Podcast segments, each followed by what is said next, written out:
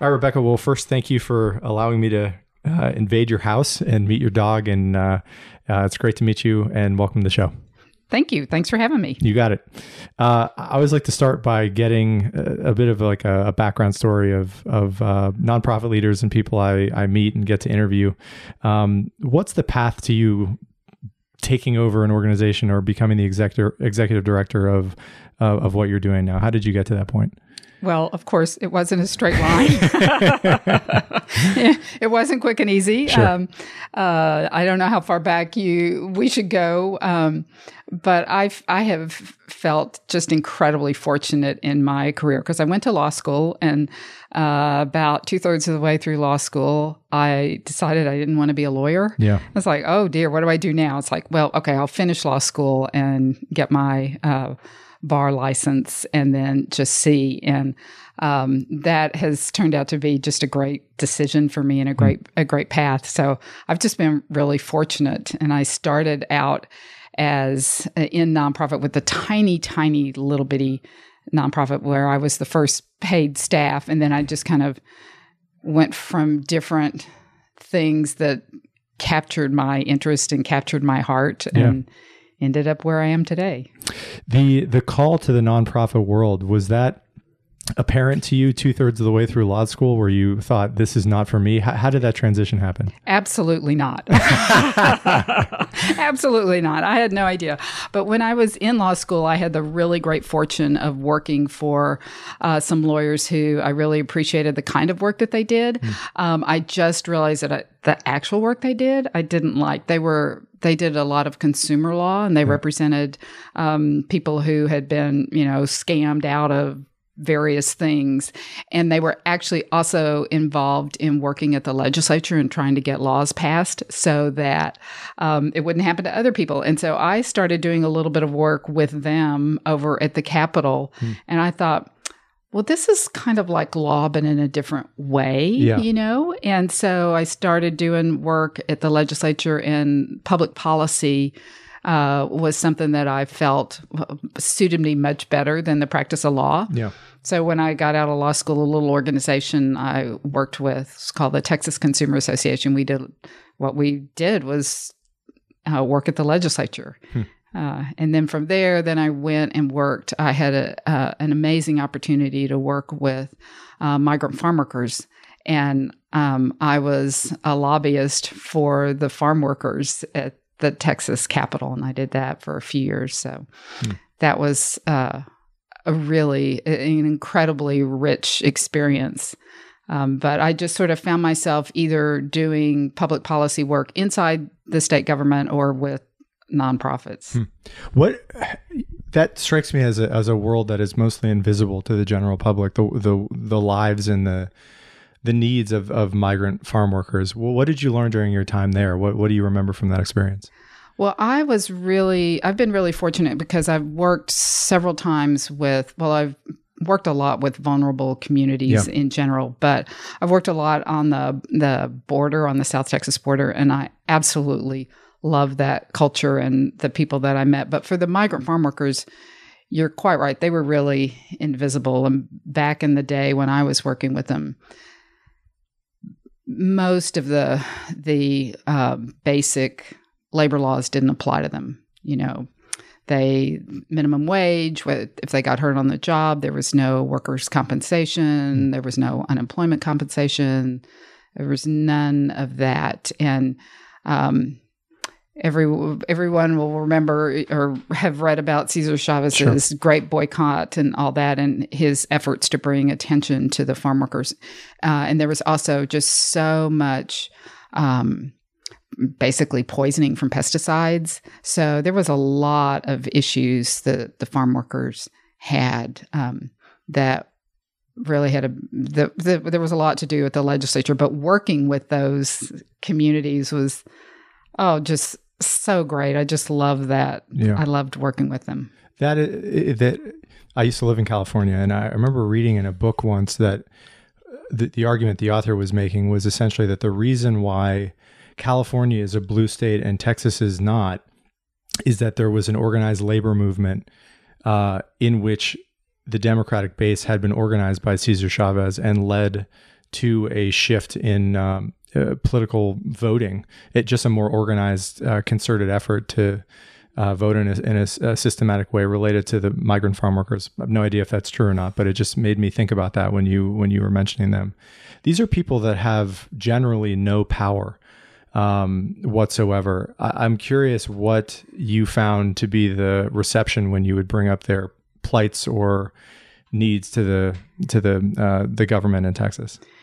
Well, over the course of many years, they have really gained some power and the recognition um, that they deserve, not just the migrant farm workers, but the communities along the South Texas border that, uh, for the most part, uh, some of those counties were the you know the poorest counties in the country hmm. but there are a lot of really smart strategic people um, in those communities hmm. who over the years i think have really made some major changes one of the things that i did uh, at one point in my career is uh, i was appointed uh, as what's called a receiver um, to take over a bunch of um, property that the had been sold to the low income communities along the border. They were sold a deed to their land, but it wasn't. They never did get the deed. Hmm. There were all these land. Basically, it was a big land scam, hmm. and they had built their houses um, on these properties that, that that it turns out they didn't own. And I my job was to go in there and fix it and help them sort it out. Who lived on which piece of property? Who owned it? Um, they were told they were going to get roads and electricity and water, and they didn't get any of that. Hmm. Um, so I went down uh, as in my capacity as a receiver working for a nonprofit, um, and helped sort it out. But you know, I think what what my friends who worked with me from there would say is, you know, I had a platform, particularly with my law degree, yeah. that people would say, oh, well, she knows what she's doing. And they would say to them, well, you don't know what you're doing, which is 100% false, right? Yeah. yeah. Because they did know what they were doing. But um, they didn't have a lot of voice, but they had a lot of, a lot of smart. And eventually they've been able to, um, to make some really significant gains, even though, of course, there's a long way to go. What do you remember about the people from from there? It's, it's, it sounds just from the little you've, you've spoken about them that you think very highly of those communities and those people. What what are they like for people who've never been to that part of the country or unfamiliar with that those cultures? How how would you describe it? I'd say go go down go down go down to the valley. I love it. Um, it is it is. Um, such a culture based on community and um, just I don't even know how to describe it. Just kind of working with each other. Um, you know, I don't want to make it sound idealized, but I was so welcomed in those communities. Huh. Some of those people are, are, still my dear friends, you know, that I that I'm still in, in touch with, and they welcomed me into their homes. They invited me to the quinceañeras and their weddings, and um, you know, it's it's but it's a different culture. It's a culture that really celebrates celebrates the victories and works real hard for what they what they want. Hmm. What were the primary needs of the of that community when when you were working with them? Was it minimum wage laws? What what, what did you notice that would, would really help? Well, for the migrant farm workers, that was that was back in the eighties. So at that time, they needed a lot, yeah. and uh, working with like the United Farm Workers in the Valley and Texas Rio Grande Legal Aid. Um, the, we eventually got some of the basics. So they got basic um, cover covered under uh, workers' compensation, covered under unemployment. They got some basic rights for pesticide protection, yeah. like they had to be able to um, wash their hands, really basic things. And then when I worked later down in, I worked in Rio Grande City in Starr County um, with all of the contract for deed problems. And that was at a period where people were just beginning to recognize how many people had been taken advantage of through the contact, contract for deed issues, which a contract for deed is when you um, are buying your property with a on contract. So you don't get the deed at the beginning, you get the deed at the end. And so there's lots of opportunity for things to go wrong. And, and in this case, a lot of things had gone wrong. So uh, there's been a lot of changes to the contract for deed uh, rules and laws too. So that's really positive. Yeah. You used the word vulnerable earlier to describe, you know, a lot of the work that you've done in the in the populations that you've worked with, and I want to get to American Ventures here shortly. I, I, I guess I would like to just start by asking you personally, what, where did the interest in that come from personally? Did, do you have personal experience in your family working with these type of communities? How, how did you get involved in the first place?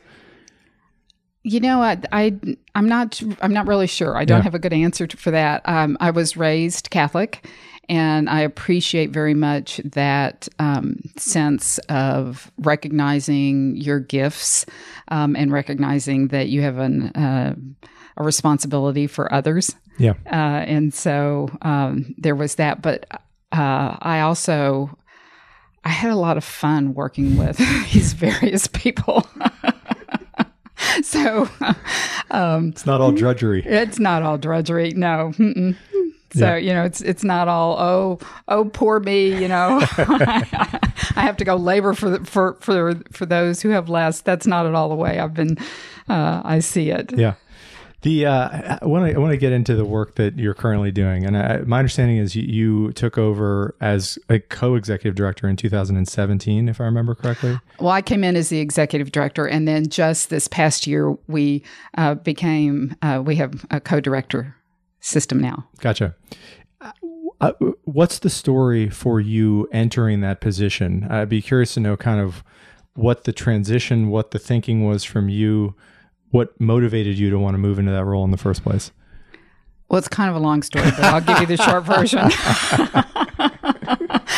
the the job, the the main job I had had prior to that for ten years, I was the executive director of a nonprofit that did public policy work called Texas Appleseed, and I just had a great time. I loved the work that I was doing. I love the people, but I was getting to the point. It's kind of like mm, not too much new here, so I left, hmm. and. Um, it was at a point in my personal life where I could leave the country. So I left and went and spent four months uh, traveling around sub Saharan Africa by myself and had an amazing time. And what I did is I went and interviewed people there who were doing the kind of work that I had been doing here. So people who had who were doing social justice work, yeah. civil society work, that kind of thing.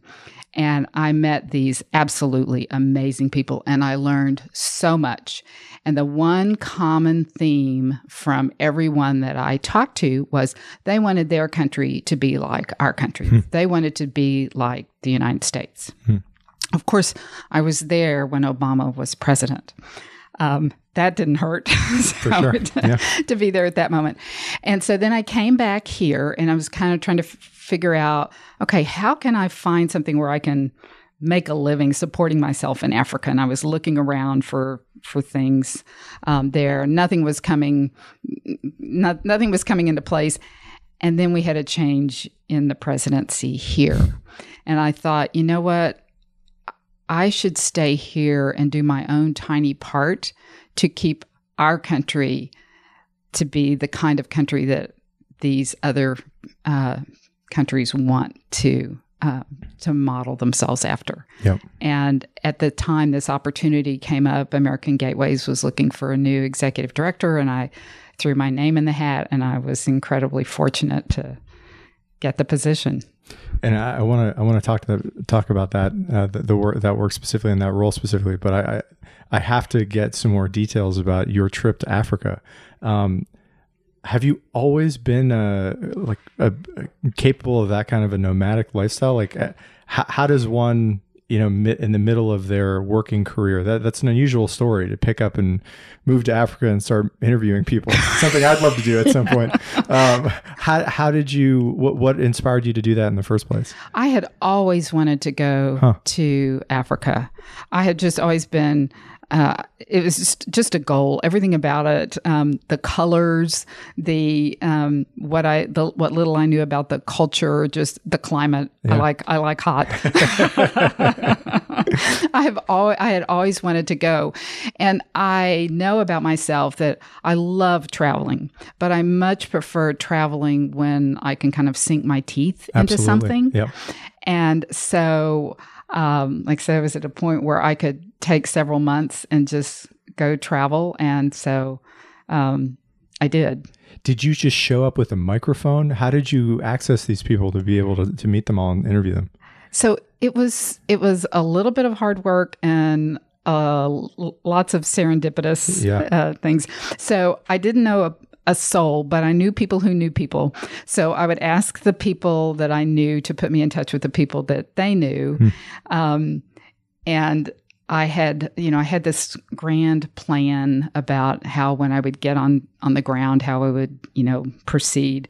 And so the first place I went to was the Democratic Republic of Congo. Yeah. And um, so I had had email addresses of some people that I could uh, get in touch with when I got there. I had only actually gotten in touch with one person. And fortunately, this person was the person I was going to be staying with because when I arrived at the ground in DRC, there had been a lot of protests and they had shut off internet access, which I didn't even know countries did. Now I do. Now I know it's not so um, uncommon. Yeah. But Yeah. so, so I found myself in this country. It's like, okay, now I have to figure out some other way to reach people. But, you know, it worked out and I did. So you showed up essentially knowing people through other people, not having a real agenda or itinerary. Did your friends think you were crazy? Uh, yeah. yeah, they did. Yeah. What, what was your response to them when they heard heard what the rough plan? was? This does sound like a trip I would do, so I I, I have a lot of empathy for this. Well, actually, they didn't think. My good friends didn't think it was terribly crazy because I had done other, I had done other kind of things before that. Sort of some in character. People, so yeah, right. some people would say risky wasn't very risky, but yeah, yeah. Um, but it just turned out to be so much fun. Yeah. Every- Everybody got really tired of hearing me talk about it when I came home because I had just had so much fun. Was it just the DRC? It sounds like you went to No. multiple places. I went to all- where else did you four different countries and I, I basically spent a month in each of the four countries. So I went to DRC, I went to Kenya, Tanzania, and Ethiopia. Okay. And you, for people who are perhaps this is making some wheels turn in their head and they're interested in maybe creatively making a, something like this a reality in their own life, what what was if there was a process you learned that actually worked for connecting with and learning from these people? How did it? How were you able to actually make that happen? How did you implement implement this successfully? Uh, the, to meet the people, Yeah. it was like I said, it was it was part luck and part hard work. Somebody would give me the name of someone, and you know, the first question I would always have is, is "Can I use your name when I contact them?" You know, they would say, "Yeah." And then, you know, you'd talk to one person, and then you would talk. They would give you the name of three other people, and one of those people would come through. And I'm sure there's a way to do it much more sy- systematically, but Yeah. the way I did it, it worked. And I ended up talking to, you know, um, everybody from women's rights groups to um, uh, to law professors to uh, the the nascent legal aid organizations, just a whole range of, of people. Did you take notes? Was it just really for your own edification? What, what how did you deal with that? I did. I took notes Yeah, and okay. and it was for my own edification. And you know, if if I liked writing, I probably would have written something. But I'm not much of a writer, so Yeah. uh, I haven't ever written it down. But uh, You mentioned earlier that one common theme, I think the theme that you noticed throughout all the conversations is that these people wanted to emulate the US. yeah, What specifically about the US did they admire or did they want to replicate? I would say the number one, or maybe the number one and number two things were um, are the transparency of our government and the fact that it wasn't based that it was based on law, wasn't based on any other system. It wasn't based primarily on bribes or anything. It was based. It was based on law. In in the DRC, this was what, five years ago, six years ago, they didn't even have all of their laws codified in one place. So these things that we completely take for granted. Yep. They're still working on. But you know, when you when you stop and reflect about the fact that they none of these countries have been their own countries for very long, yeah. it kind of makes a lot of sense. Yeah. Uh, this is a quick aside, but when I when I was living in the Bay Area, the only person I interviewed multiple times is a, a man named Adam Hochschild. Adam Hochschild wrote the book King Leopold's Ghost, Oh yes. which is about the colonization of the Congo by Belgium. hmm Um, anyways, I, I had to mention that just because it sounds like you spent a decent amount of time there. I did. Um, yeah. hmm Did you, and when you went over, was the intent really primarily for your own education? To you didn't really know what you would learn, but you knew you would Right. learn something. hmm Yeah. Yeah. So then you come back to the U.S. and there's this massive political earthquake that's happened here. Um, it sounds like you were interested in applying your energy and talents to helping to sustain what makes America great, for lack of a better phrase. Um, what did you? What about American Ventures specifically resonated with you, or was of interest to you in terms of maybe applying years of your life to their efforts? Yeah. Well, so, um, you know, American Gateways does direct legal services for immigrants. And I had spent my career doing public policy. I'd only spent a little bit of time doing direct service. And so, so from from the outside it didn't look like it was going to be a great fit. But what I knew about the Trump administration was that immigrants were going to be a target Yep. that was that was pretty clear from the campaign right and so um, i felt that being able to help those immigrants who have a right under our laws and who have a right just under basic decency to pursue whatever their rights are um, i just felt that if i could use my experience to be of some value here in Central Texas to these immigrants, I wanted to do that. Yeah. And um, it's it has turned out to be an amazing four years um, doing doing that. But it it was an organization that its mission really spoke to me at that at that time. What the the primary objective, or if there are, are multiple, what what is what is the the end goal or the primary objectives of the organization generally? Yeah. The, so our our mission is to champion the rights and dignity of immigrants, including asylum seekers, those who are victims of crime, and um, and others. Yeah. So what we do is we help them get their um, immigration status. The I think for anyone who was in the country at the time of that transition from Obama to Trump will remember the the flooding of airports by people who were protesting what was going on. I know that I remember a scene in New York City of lawyers showing up and offering their services to people. As a lawyer yourself, what specifically in terms of the law were you concerned either would be violated or what was violated in your judgment that um, necessitated some form of action? Oh my gosh, there were so, so many. How much time do you have?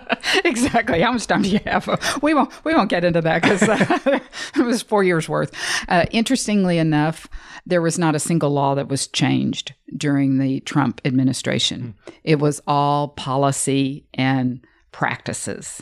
Like the Muslim travel ban, the very first thing, you know, it was just a, it, it was a, a executive order, it was a policy. Just we're just going to do this. So there were just so many things, and it was relentless. And I got to say, the Trump administration had some really, really smart people hmm. in the administration who could find those little tiny things that would make a huge impact in people's lives, negatively impact their lives. Hmm.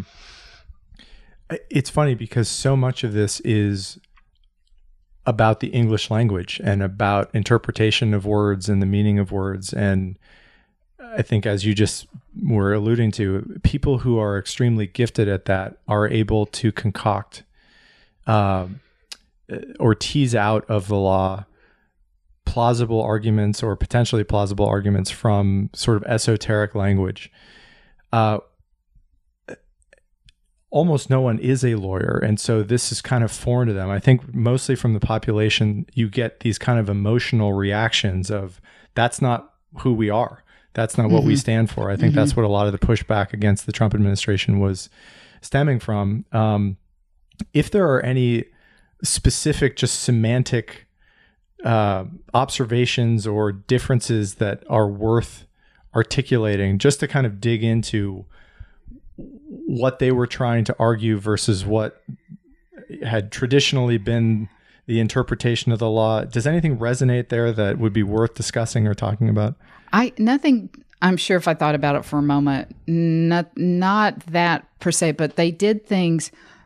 For instance, they said as you're filling out an application for whatever to because you're seeking asylum or because you're trying to become a citizen, you know, there'll be like a 15 page application. If you leave a single blank empty, they reject your whole application and you have to start over. So if there's a space that says list the names of your children and you don't have children and you leave it blank, they throw out your application. So there were there were so many things like that. Oh, and then of course there's some of the big ones like um, the there were policy changes. I that said if you are seeking asylum in this country, um, but you had gone through another country first, then you then you should have sought asylum in that country. So the people who are traveling, say from Central America, should have applied for asylum in Mexico, and they you so you're not allowed to uh, apply for asylum Yeah. here. So just so many things like that where you have to get really deep in in the the the processes to to see to see that. You said the phrase executive order, which I, I think most people in this country are now through the news familiar with that as a concept, but I'm not sure I really understand what the hell that means. I, I know it is something that comes out of the executive branch and not out of the legislature. And you're, I think you were mentioning the difference between a policy and a law. Right. If you could speak to the difference between the two, Yeah. legally speaking. Yeah. So, so in the broadest terms, a law is something that is changed by, if you're talking about a federal law, by Congress, and um, a policy is something that's changed by the administration. And depending on the scope, well, in theory, depending on the scope of the change in the policy, it has to go through an official rulemaking process, which could take a long time and is complicated, or it can be something that is just done by the administration. So, an executive order is something that the president can just do. So, there were a lot of policies that were just changed. Um, f- for instance, um, when we saw family separation a few years ago, there wasn't any change. It was just that before, when a family crossed the border seeking asylum, they were placed together hmm. while they sought their asylum. There was a policy that says we're going to separate the the parents and the, you know the dad's going to go here, the mom's going to go here, and the kids are going to go someplace else. That was just a change in policy. Just, she says, that was a draconian change in policy. And in practice, a change in policy, while, and correct me if I'm wrong in my reasoning here, while that is a change, that is simply a change in policy coming from the office of the presidency, in effect, it acts like a law Absolutely. until it is rectified or, or changed by the, a, a potential future president. Is that Right. fair? Yeah. Or in this case, the Trump administration got so much pushback for separating the families that they stopped doing it. The whole idea of an executive order I- don't know i certainly have no historical ex- exper- expertise on whether or not the propensity of this is increasing or decreasing but it, it, it strikes me just intuitively that as political polarization has increased in the country and there's just a frustration in the halls of power in the executive branch when they're unable to implement a policy and i remember this being true about obama as well there there would be these um it, it's you know in practice what sounds like a temporary law that would be implemented that was enacted uh, unilaterally Right. by that Right. office. Mhm. Um, am I off there in Nope, my assessment right. of how these things operate? you got it. You got it. You you nailed it. That's does it. it does it strike you that these are becoming more commonly used blunt tools um, in our in our government in our society or is is is that is it just more like an availability bias that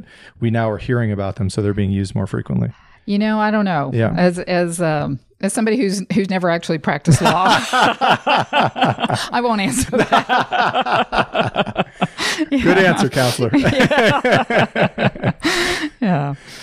And and so the the day-to-day work here in Austin that the organization was getting involved with at that time when you were taking over which must have felt like um a a, point in history for the country. I would don't want to put words in your mouth but that made the organization even more crucial or more necessary. Um, what were the kind of fights that you guys were getting involved with on a day-to-day or month-to-month basis You know, I think the th- the the com- the most common theme was how quickly and how often things changed. Because it was like when so when I started, which was March after the administration had changed in January, we so as you mentioned there was the muslim travel ban and then there was just one thing after another then they then they were limiting um, uh, the DACA rules, you know, the dreamers who Yeah. could apply for dreamers. Um, I can't even remem- remember now, but I do remember about six months in, um, I was doing a report to the board and listing all the changes, and it's like everybody's heads are just spinning. Um, but you know, this will I'm sure this will slow down. Well, the thing is it didn't slow down. It didn't slow down for 4 years. It was just one constant change um, after another. So that that was that was the most common theme. And and I got I just have to say that everybody who does this work, but particularly like the people in my office who do this work, they are just amazing, resilient, compassionate individuals because they are helping these individuals who have many of whom have gone through just horrific life experiences. And so like our staff is helping them and listening to these stories of this horrible experience and at the same time dealing with this um, this administration and dealing just dealing with all the changes it was it's been uh, rough but we have ama- we have an amazing crew And what what could be done? I mean, once the executive orders, and it sounds like it was a torrent of them that just kept coming, and so it was hard to keep track of what was what was law one day from the next. Uh, What what could you do to try to push back against this? Was it just to fight these battles in the courts? How, what procedurally could be done to try to help the people you're advocating for? So, you know, we talked about what I had seen when I was in Africa, like like there were protests and they shut down the internet for the entire country, right? Yep. But here we saw so much so much activism, which is so heartening. You know, mm-hmm. we saw the young dreamers taking to the streets. We saw people rise up in arms over the family separation issues. And we at American Gateways were helping in our own small way, but it wasn't, it was, you know, it was, uh, it was in the national consciousness. Yeah. Um, and I think part of the end result is a change in leadership. the what were there specific things that you were trying to um fight back against or uh, blunt the momentum of i mean what absent the work of organizations like yours what could have happened to people or what did happen i'd be curious to know like how you would gauge the success or failures of some of the initiatives you were working on Oh, that's a really great question because one of our biggest challenges was figuring out where we put our resources and what we put our time doing. And so our our mission is to help individuals. So our um, our work is not to bring like impact litigation or to you know organize big groups. Um, and we've actually looked at whether that should be our mission and what the answer is yes because there's a lot of other people doing that kind of thing doing the impact litigation organizing and that kind of stuff. So our our focus is on helping individuals. But through that work we see firsthand a lot of the things that need to be changed so we were part of some lawsuits um, we we did a lot to inform the community in general about what was going on, about what had changed. Like uh, one of the things that happened here in Austin was the that there were ICE raids here in Austin. Um, in when was that? I think it was like uh, and it was very early in the Trump administration. And they said that they didn't specifically target Austin, but then it came out later that they did because Austin was a welcoming community. And what we had done is we had worked with a bunch of others to educate the immigrant community okay, this is what you do if ICE comes and knocks on your door. You don't have to open the door. You don't have to answer their questions. You know, we had done a lot of that, and we still do a lot of that educating so that we see that as our role during this. Uh, well, even now, but surely during the Trump administration. And you were you were noting that the work is really mostly with individuals. Mm-hmm. Um, you know, for somebody potentially who is listening to this, or just generally for people in the community to know if if they know someone who would be interested in soliciting services, how does that process work? Do they learn through their community about your organization generally, and that's how the connection gets made. What, what's the what's the pr- the process that you that generally takes place where you get connected to individuals that could use your help? Oh, you know, when I'm just sort of out and about, so few people have heard of American Gateways. They're mm-hmm. like. Oh, I've never heard of you. You know, y'all need to do a better job publicizing your services. It's like, well, no, if you are a low income immigrant, you have heard of us. the chances yeah. are yeah. excellent. And in fact, a real challenge we have is that we can only meet about 20, 25% of the demand that we have. So the general public doesn't know about us, but the immigrant community really knows about us. And a lot of it is just because we've been here in the community for 30 plus years doing this work.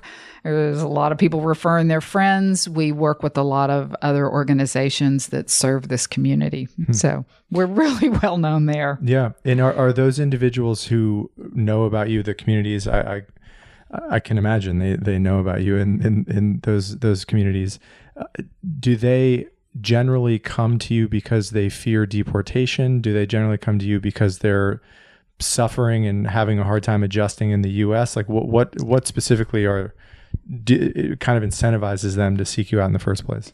Yeah, so we we work in two big geographic areas. We work in the general community, the general immigrant community. So we do a lot of outreach in the immigrant mm. community, doing what are called know your rights presentations and informing them of their their rights and that sort of thing. Then we also work inside the federal detention centers. Our organization serves four facilities in this area. There's a women's only um, federal detention center in Hutto, just right up the road yeah. from us. Uh, we are working in that facility. There's there's um, some others in the area that we uh, that we work in as well. And so those who are detained, for the most part, they are seeking asylum and they have crossed the border. Um, asking for asylum, and then they're sent to a detention facility while their process starts. So we meet a lot of asylum seekers. So a lot of our work is is um, helping those who um, have recently arrived and who are seeking asylum. We also work a lot with Casa Marianella, mm-hmm. which is a, an amazing uh, facility here that that um, provides housing for. Um, asylum seekers. So we do a lot with them, and then we do a lot of work with the community that's been here for a long time, people who have lived here for a long time, and they're ready to get their citizenship or they are fearing deportation. They might, something might have happened and they're about to be deported. Mm. Um, and then, of course, we also do a lot of work right now with the dreamers, the young people who can now, again, apply for DACA. Yeah. And I want to talk about how, how things are going uh, currently. The, the, the, the, the people who are coming here and seeking asylum, um, and as a lawyer, but a non-practicing lawyer, I, I from your in your judgment, what what is the ethical and you know roughly speaking from your from in your opinion like philosophically how do you think the country should be approaching asylum seekers in the sense that like if you meet this standard of circumstances mm-hmm. we should be welcoming you right and conversely um, what is the what is the cutoff right i mean th- that is also a part of the conversation that i think we have to have with ourselves just as americans like I'd be just be curious to get your thoughts on on that. well, we have asylum laws, you know, that say if you meet these standards, you should be granted asylum. Um, and you know, one of the basics is um, are you fleeing because you are in imminent danger? Yeah. You know, and so so many of our clients um, are fleeing because they are really um, terrified. You know, I think people don't really think through why somebody would just up and move their their country, everything that they love, their family. You know, most people don't make that decision lightly by any means. And so for them so of course that's not true of everyone, but there we see so many people who have just been forced to flee for really horrific, horrific reasons. It was really interesting because when um, I was in Africa, and, um, I went to um, a party. Somebody invited me to go to a party, and there were a bunch of um, elected officials there, and you know it was, it was a nice party. And the next day, someone else said to me, "Oh, did you bring your own drinks?" And I was like, uh, "No, I didn't bring my own drinks." and they said, "Oh, well, that's what most people do because um, they could be poisoned."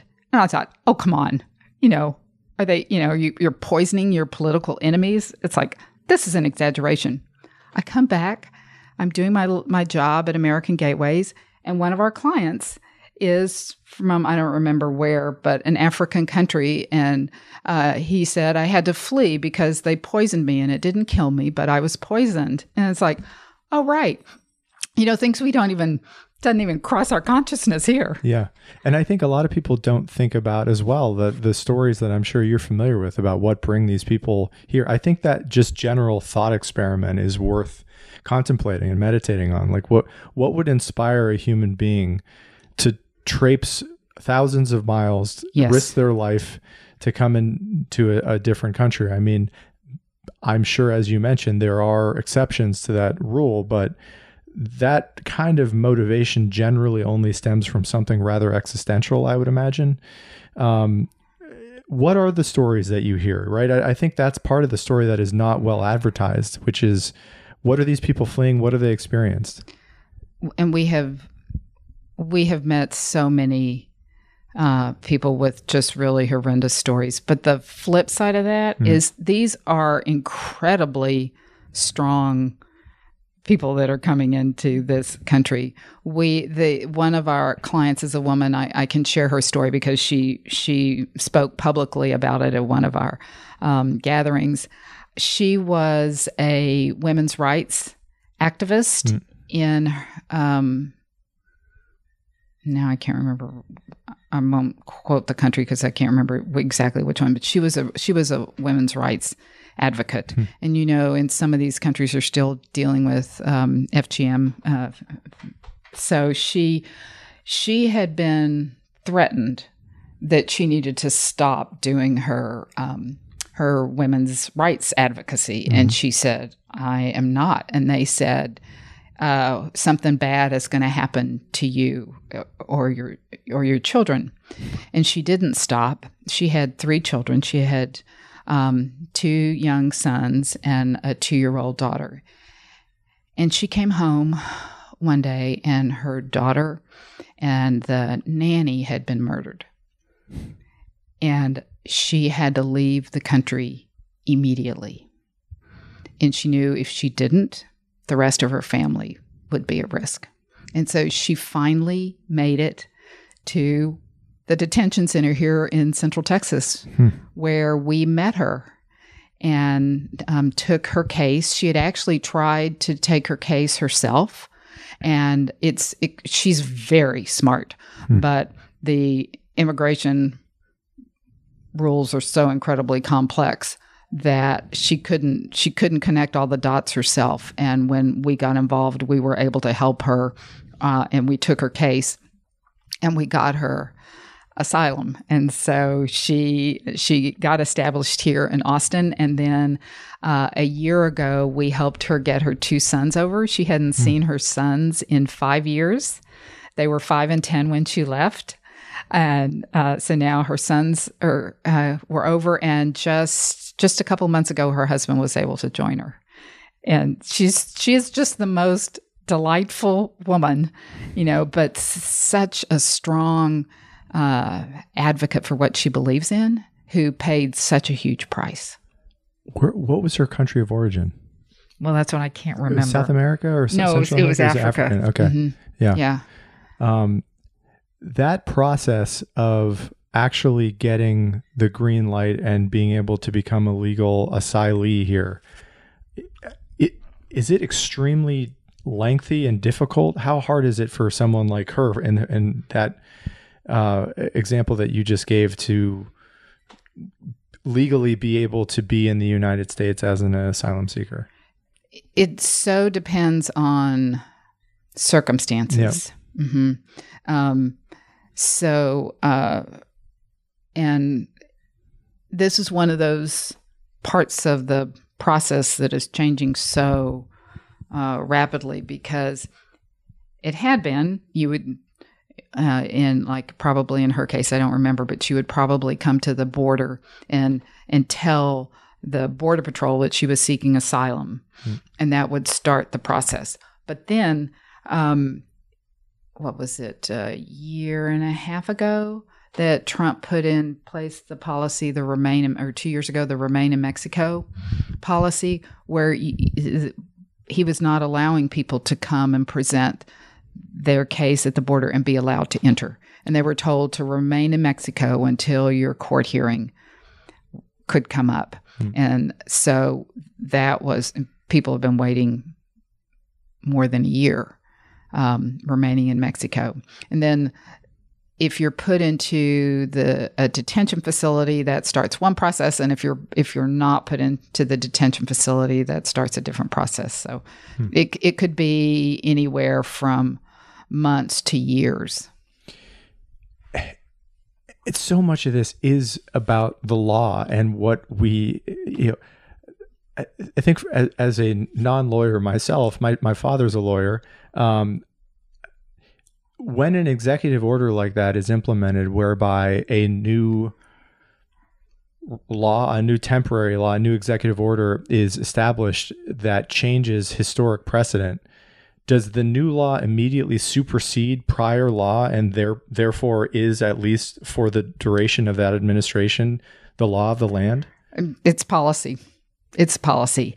And so, for the country for, for America. the for the country. But one of the things that made this past four years so exhausting is that a policy would be implemented and then it would be challenged in court, and then sometimes it would be reversed, sometimes it would not be. It would it would be like a bouncing ball, and so um, there was there was just no.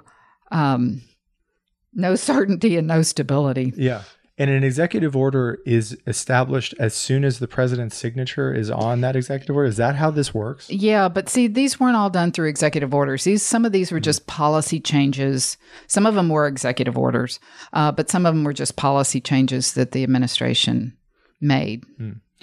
but each have the same effect in the in the sense that it is now changing the way the Ameri- the way America is dealing with immigration Right. It's changing whatever that particular piece is until either it gets reversed, you know, like it gets challenged in court. That's what happened with um, DACA with the the Dreamers. The the poor Dreamers. Oh my gosh! So you know they Trump had said that he wasn't going to stop the process. Then he did, and then he said, "Okay, if you've already got your DACA status, you can keep it every. It would be renewed every two years." And anyway, it just went back and forth and back and forth. And then it finally went to the Supreme Court, and the Supreme Court said, You didn't do the rules right. So young people can apply for DACA again. And then they said, Okay, well, we're going to go back and redo the rules, and this time we're going to do them right. And so then you couldn't apply for DACA again. And it just went, it was just like, you just like get whiplash just watching things bounce back and forth and back and forth. And here in Austin, real people are living real lives. Absolutely. And Absolutely. How how did that bouncing ball changing every couple days or every couple months affect the people that you saw and you were working with here? Well, like I said, s- these are um, th- the the young people who've been organizing around DACA are amazing. they, they have done such an incredible job. Um, and part of what they've done in their organization, in their organizing, is not just we need to change the law, but they also are saying to their colleagues, okay, stay strong. You know, we're going to, we're going to win this. It may not be today, it may not be tomorrow, but um, stay strong. But uh, the, the up and down of it, it, if we think it was exhausting for us and our staff, I can't imagine how exhausting it's been for the the dreamers. Did you get a sense of what those years were like for the communities that you work with here whose lives are really kind of hanging in the balance Oh here based gosh. upon what the outcome is? Oh, so many, so many, and so many people have just they they've been waiting for their court hearings, and then it would get postponed for various reasons, and then with the pandemic, things have been um, postponed for such a long time, and so many people's lives have just been put on hold, and um, you know we've had so many clients. It's like, can't you can't you help us? Can't you do anything? And there's we can't we Yeah. can't we can't make the court process go any faster Yeah, and this, I don't know if you would agree with this this assessment, but like th- this does speak to the power of the presidency and the impor- the the difference that one position really does make in these communities. Is absolutely absolutely it does yeah I think for I think a lot of people are familiar with the Dreamers or have seen stories about Dreamers on on the nightly news. Eh, For for those who are not familiar, I know we've been talking about this for the last ten minutes or so. What what are we talking about here? Who are these kids? What, what's their story? yeah we're talking about uh, people who came here um, as children uh, and who so to qualify for uh, the DACA status, you had to have come here as a child. Um, you have to have had you have to either have graduated from high school or gone into the military. So you have to you have to be you know a, basically an upstanding young person. Um, but you have to be someone who. So basically, this is your home Yeah, because you came as a kid, Yeah. right? And so this is the home that you know. This is where you've been raised.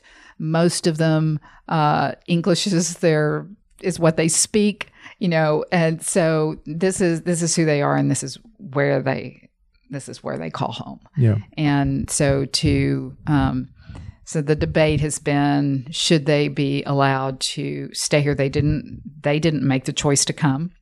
Um, they're here. Uh, they've been educated here. Should they have a right to stay here? And I think uh, most people, when they when they look into it, would say yes, absolutely, they do. yeah. And when you come here as a kid, is there a cutoff age that you know is tech- makes you a technical dreamer in that regard? And I should know that off the top of my head, but I don't. Somewhere, I let my lawyers. All my lawyers know that off the top of their head. fair enough. Um, the I you know, I, it's been I think a crazy past year or year and a half for everybody, but I, I have to imagine, especially for for you and the organization generally, um, there must have been a lot of ups and downs and high anxiety. Um, it's now we we're doing this interview at the end of April in 2021. How are we, in your judgment, as, the leader of, the, of your organization, and just as a you know a person who's been involved in this type of work, ethically um, speaking, how do you think the U.S. is doing currently? What What do you think, in your judgment, needs to be done to um, uh, render some more justice to this world that you operate in? I think it's far past time that we had comprehensive immigration reform. We haven't changed the laws in decades.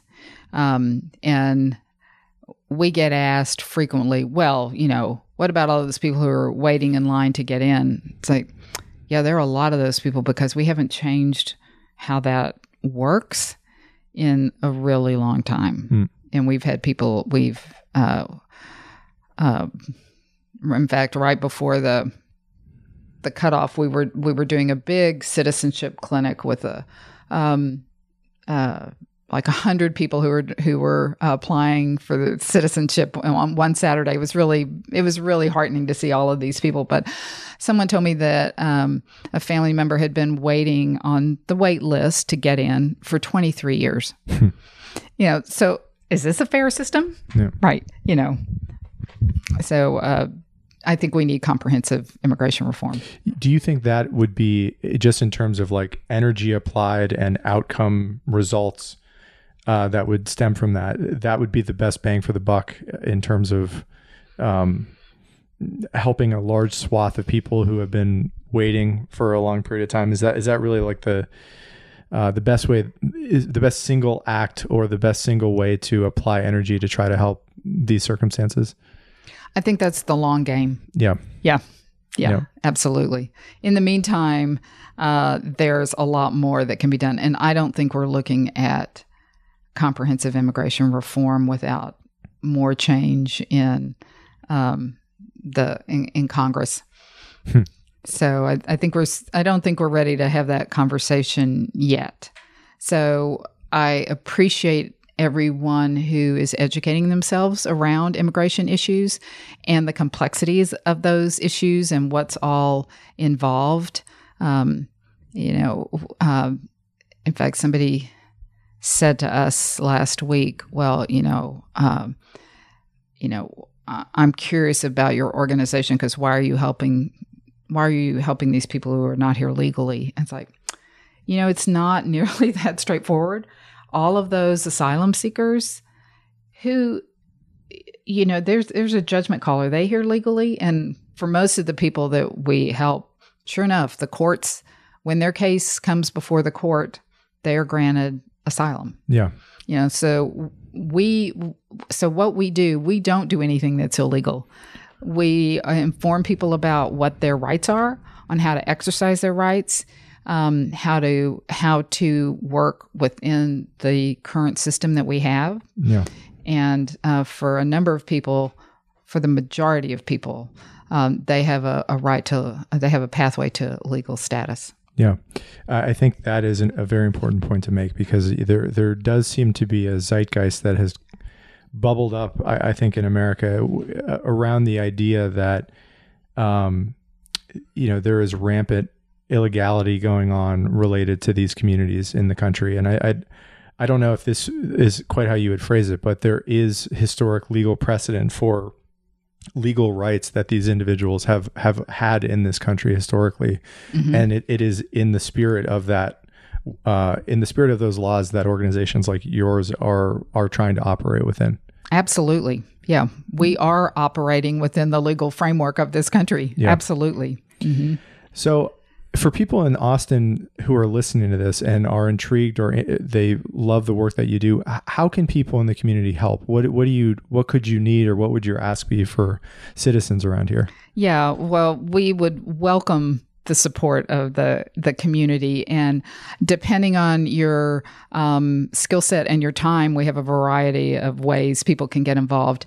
Where if you speak another language, we very often need uh, translators and interpreters um, for every language. Uh, last year, we served people from over 70 different countries. So we deal with a lot of different languages. And everything that you file in the immigration court has to be filed in English. So, so if you don't have somebody translating, uh, you're in a bit of a pickle. Um, so uh, we, we use um, an amazing number of pro bono attorneys uh, who can help our clients in a whole bunch of different ways, either co counseling with our staff or taking on cases or helping with our clinics. Um, and then for the general people, um, public, we have lots of specific needs, but we also, we really uh, are trying to uh, encourage more people to follow us on social media, stay aware of what's going on, just, uh, just becoming involved. And then, of course, um, I wouldn't be worth my salt if I didn't say you can always make a donation. And- you knew that one's coming. I know I- it's, it's always a component. It's, it's a component of life. Um, and, and for, for those people who, let's say they do speak a second language or they have some skill set that, that they would be interested in sharing, what is the best way for them or how can they best get in touch with the organization to begin to inquire about that possibility? We make it so easy. you you go to americangateways.org and you click on get involved. Yeah. Um, yeah. Uh, Before I ask the last question, I just want to um, say for, not only thank you for the time, but thank you for the effort and the energy that you and I know you would say your entire staff uh, puts forward to give voice, give some power, give some support to people whose lives are probably difficult for many people like myself to really understand um, in terms of the difficulties that they have experienced and uh, you know, personally as an American, I think that is something that I, I also have always loved about this place. That it is a it, it is a it's a people vote with their feet and people want to be here, and I think America has generally rightly had a reputation of being a generous place and a generous um, people. Um, so just to recognize you and to say thank you for what you're doing, and I know I speak on behalf of a lot of people around here who uh, who feel that way.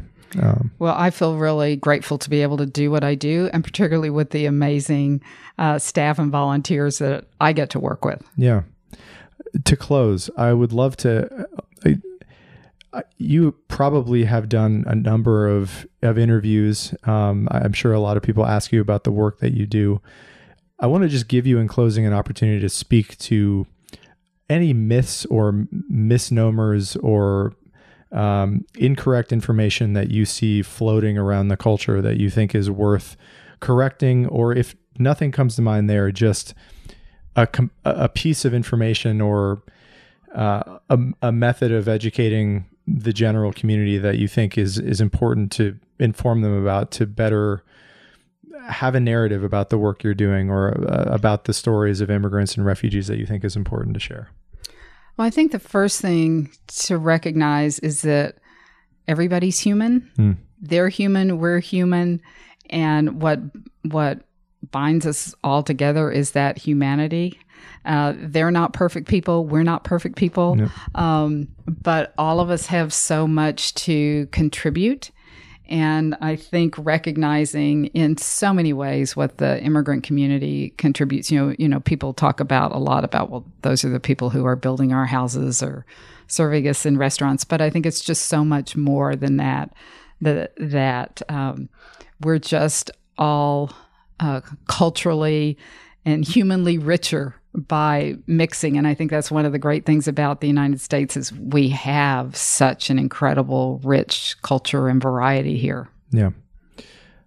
Well, I want to wish you all the best, and I I hope um, the future looks brighter for a lot of people who are extremely vulnerable. And um, again, I think I speak for a lot of people in the community in, in saying that, and um, wish you all the best. well thank you very much for visiting My pleasure.